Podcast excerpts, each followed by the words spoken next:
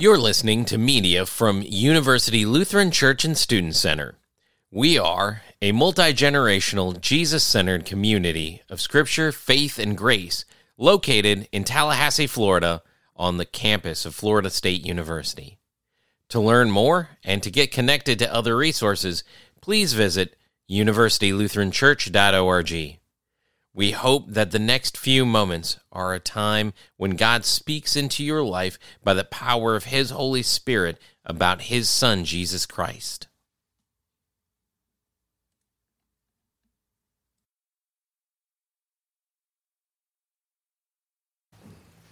In the name of the Father, and of the Son, and of the Holy Spirit, the Holy Three in One who comes in order to bring us a new vision of what the kingdom of God is all about.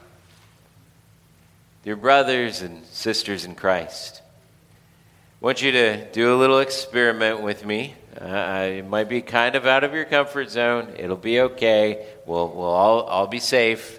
Um, I want everybody to close your eyes. Everybody close them. I know some of you are like, it was a late night last night. This is kind of dangerous, Pastor Jay. Might start to doze off. That's okay.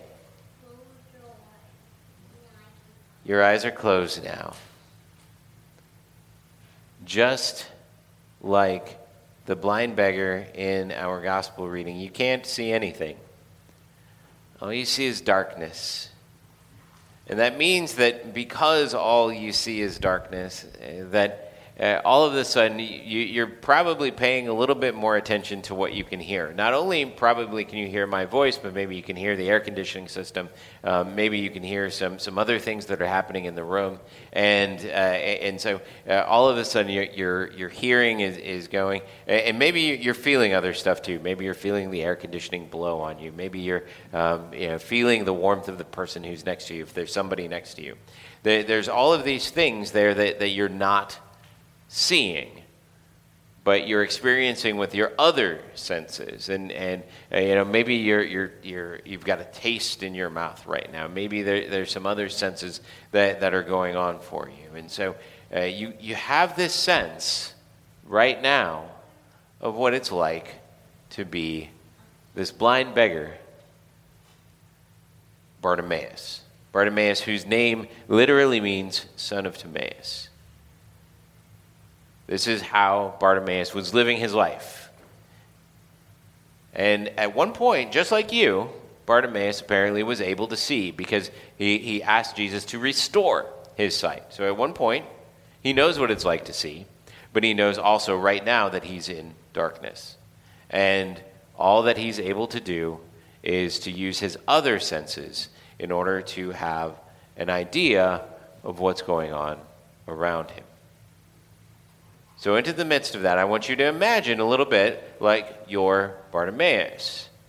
You're Bartimaeus, and, and all of a sudden you, you start to hear a crowd gathering around because Jesus is, is leaving Jericho. Jesus is, uh, has been in Jericho. He, he's probably been doing some healings, he's been doing some other things, and now he's leaving Jericho with his entourage and, and he's leaving Jericho, and people are talking, and, uh, and, and, Bartimaeus is, is sitting, and he's begging, and he's asking people, What's happening? I hear a lot of people, and maybe somebody talks to him, maybe they don't, uh, but all of a sudden he, he gets this understanding that, oh, this is Jesus. And so he cries out to Jesus. He cries out to Jesus and he says, Jesus Son of David, have mercy on me. And some people tell him, hey, shush. We, we don't we, we don't need you to be in the midst of this blind Bartimaeus. You just stay over there. Maybe they think that he's uh, trying trying to get some more money. There's a big crowd. Maybe he thinks, hey, this is this is my, my opportunity to beg some more. Maybe that's what they think that he's doing. Uh, they, they don't think that he's crying out to Jesus for healing. They think that he's just crying out to Jesus to get some money. And they tell him to shush. They tell him to be quiet. And then he hears something else. He hears, Get up. He's calling you. And so, if you're blind Bartimaeus, you struggle to get to your feet and you struggle to try to figure out where Jesus is. You struggle to do that without seeing. Just as if I told you to get up right now and to come to my voice, you would stumble over a lot of things. Probably all of the lights and the live stream thing, um, all, all of that stuff is, is all in danger because you don't know where you're going and your eyes are closed. That's what blind Bartimaeus is doing. He's kind of stumbling around. He's stumbling over to Jesus. He finally gets to Jesus, and Jesus asks him, What do you want? And he says to Jesus, I want you to restore my sight. And Jesus says, Go on your way. Your faith has made you well. Open your eyes. Just that moment that you had your eyes closed there, just that moment of experiencing just a little slice of what it was like to be Bartimaeus gives you a sense of how great it is to see because now you're opening up your eyes and you're, you're, you're seeing the whole world in kind of a new way. You know, you've had your eyes closed for long enough that things maybe start to pop out to you that you didn't notice before because you had your eyes closed and now they're open again and you're, you're starting to readjust. Your, your brain is starting to understand where it is again visually because you had your eyes closed for long enough. If you had your eyes closed for that whole first part of the sermon, uh, you had your eyes closed for long enough that your brain kind of forgot what was up here. And so maybe you noticed something new on the altar. Maybe you noticed something new uh, about me. Maybe you noticed something new someplace else about the back of the head of the person that's in front of you. And that was only after not seeing for just a little while. It's an amazing story what happens with blind Bartimaeus. And it's amazing not only because Jesus takes somebody who is blind and gives him sight again, but because of who blind Bartimaeus is, because of what blind Bartimaeus represents in a lot of way in this portion of Mark. So if you've been tracking along with us uh, over these Sundays, uh, we've been reading some different stories. And uh, one of those stories, the kind of thing that we started off with, is this story of this guy who we call the rich young ruler. He's this guy who comes before Jesus. He says, What do I need to do in order to inherit eternal life? And as he comes to Jesus and, and says that, Jesus kind of works with him and, and he says, okay, eventually what you need to do is you need to give up everything and you need to stop and come and follow me. And, and the rich young ruler, he walks away disheartened because he's not able to give that up. And here we have blind Bartimaeus who has nothing. He's a blind beggar outside of Jericho, and Jesus gives him everything that he needs in order to follow. And amazingly, Jesus does not even give him the command to follow him. Jesus says, Go on your way. But blind Bartimaeus says, My way is going to be following you. And he knows that his way is going to be following Jesus because what has happened in his story just recently has been that he has seen something in Jesus that so many people have not seen. Uh, this is one of those sort of moments in the Gospel of Mark now, each of the gospel stories sort of have their own particularities. Each of the gospel stories sort of have their own sort of uh, feeling and flavor. And one of the things about Mark's gospel is that nobody gets who Jesus is.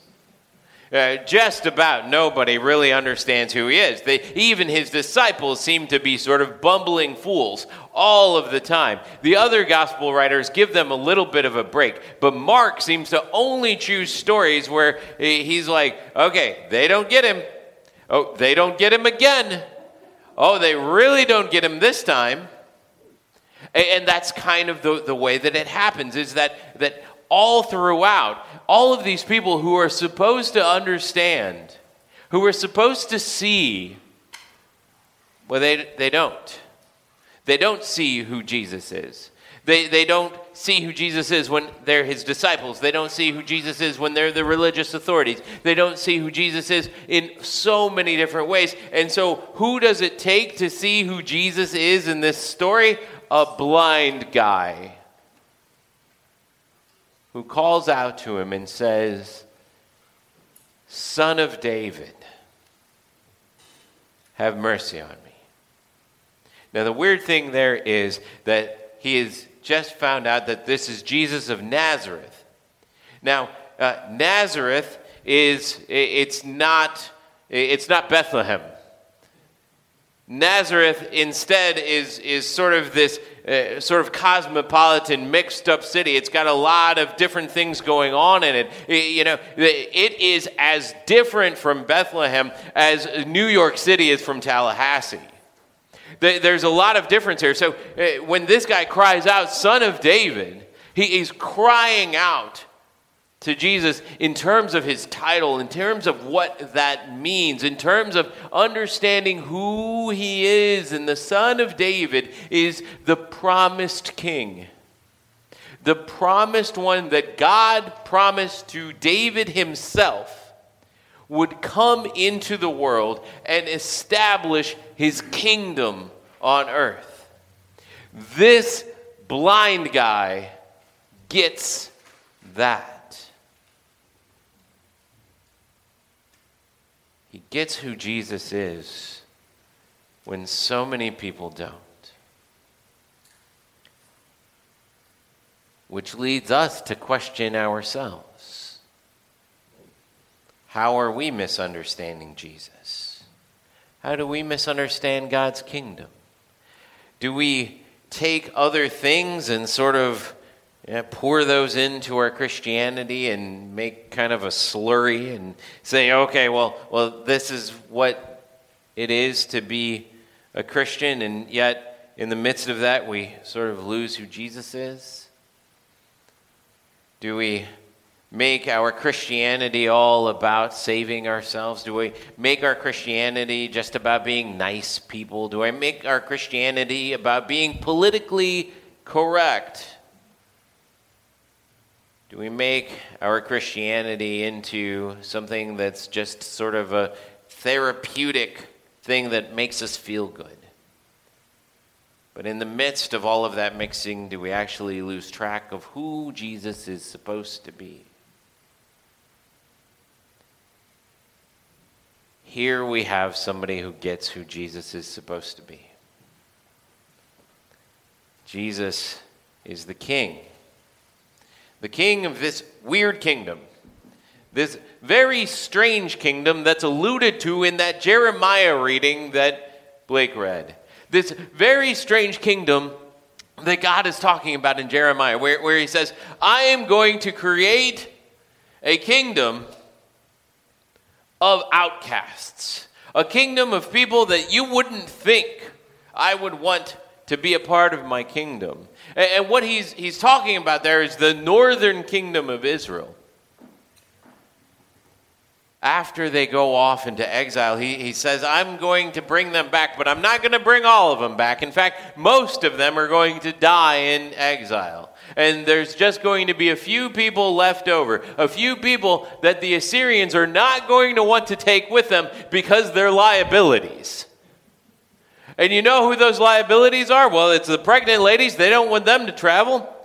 It's the blind, it's the lame, it's the people that are going to be difficult to transport. And so, well, we're going to leave them there. They're the outcasts. They're not even good enough to take as prisoners. And, brothers and sisters in Christ, that's you.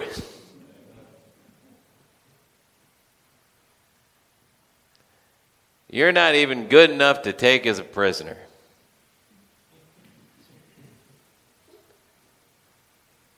You're not fancy. You're not somebody who gets it. You're not somebody who understands who Jesus is. Unless you understand one essential thing about Jesus. And it's the thing that Bartimaeus gets about Jesus. The thing that Bartimaeus gets about Jesus is that Jesus has come not in order to give you an attaboy, not in order to say, yes, you got everything correct, not in order to do any of that, because none of that is true about you, but rather, Jesus has come to save you. He has come to rescue you. He comes in order to continue to intercede for you, as Hebrews tells us. Jesus has come in order to bring about a kingdom of rescue He has come to bring us all into this sort of heavenly and divine Uh, dog pound. Because essentially that's what we are. We're straight dogs and cats and gerbils and hamsters and whatever it is that you think you are. He's come in order to make a kingdom of us and to give us an opportunity to be in his household, to be in his kingdom, to be what he has come in order to save us from, which is exactly ourselves. He has come in order to say, you need saving. You need restoration. And the amazing thing about his uh, restoration is this is that uh, what God promises to restore us to is actually something that we, we've never experienced before. What God promises in terms of our restoration is a sort of a little bit different than Bartimaeus it's sort of a little bit better than Bartimaeus. You see, Bartimaeus knew what it was like to see because he says, Lord, can you restore my sight? But we don't know what it is like to be sinless. We don't know what it is like to not have this annoying fact about ourselves that even when we try to do good things, we end up doing not so good things. I was really hoping that Florida State was going to bumble the game yesterday because it would have been a perfect example of that. But I guess they did something good anyway.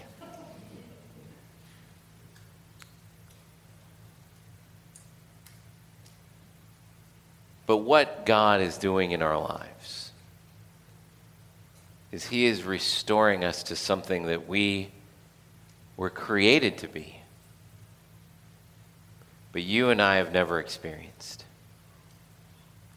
He's restoring us to a sinless life, to an eternal life, to a life that maybe was only known by Adam and Eve for just a fraction of their lives. That's what he's restoring in us. In he's restoring in us a full humanity, a humanity that only Jesus himself has walked in for his entire life. And he went and he died on a cross so that he could take that full humanity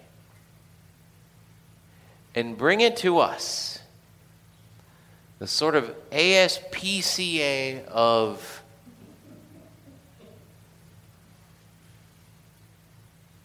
righteousness and bring it to us to say, This is what I'm giving you.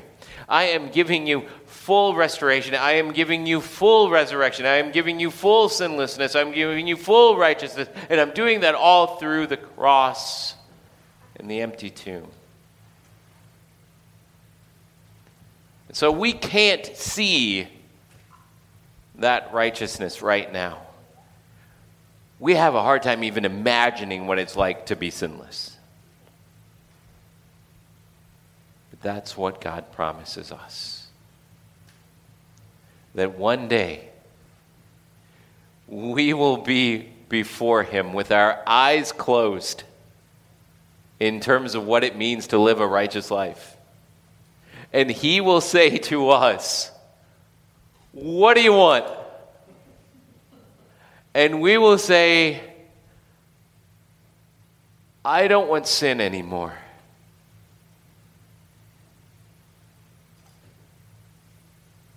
And he will say to us, Go on your way. Your faith has made you well. And our eyes will open on that resurrection day, and we will know what it is to see completely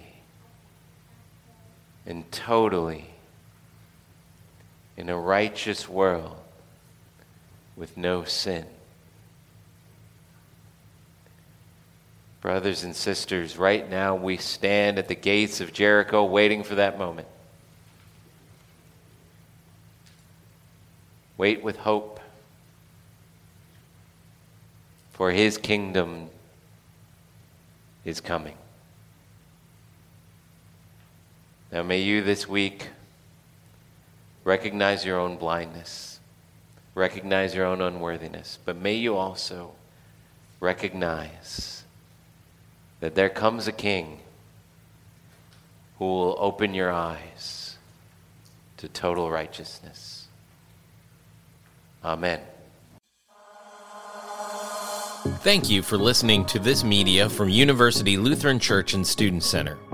To learn more and to get connected to other resources, please visit universitylutheranchurch.org. If you would like to financially support more media from University Lutheran, please visit our website and click the Give Now button, which will enable you to engage in the Christian discipline of giving tithes and offerings to God through His church.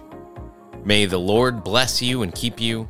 May the Lord lift up His face upon you and be gracious to you. May the Lord look upon you with favor and give you peace.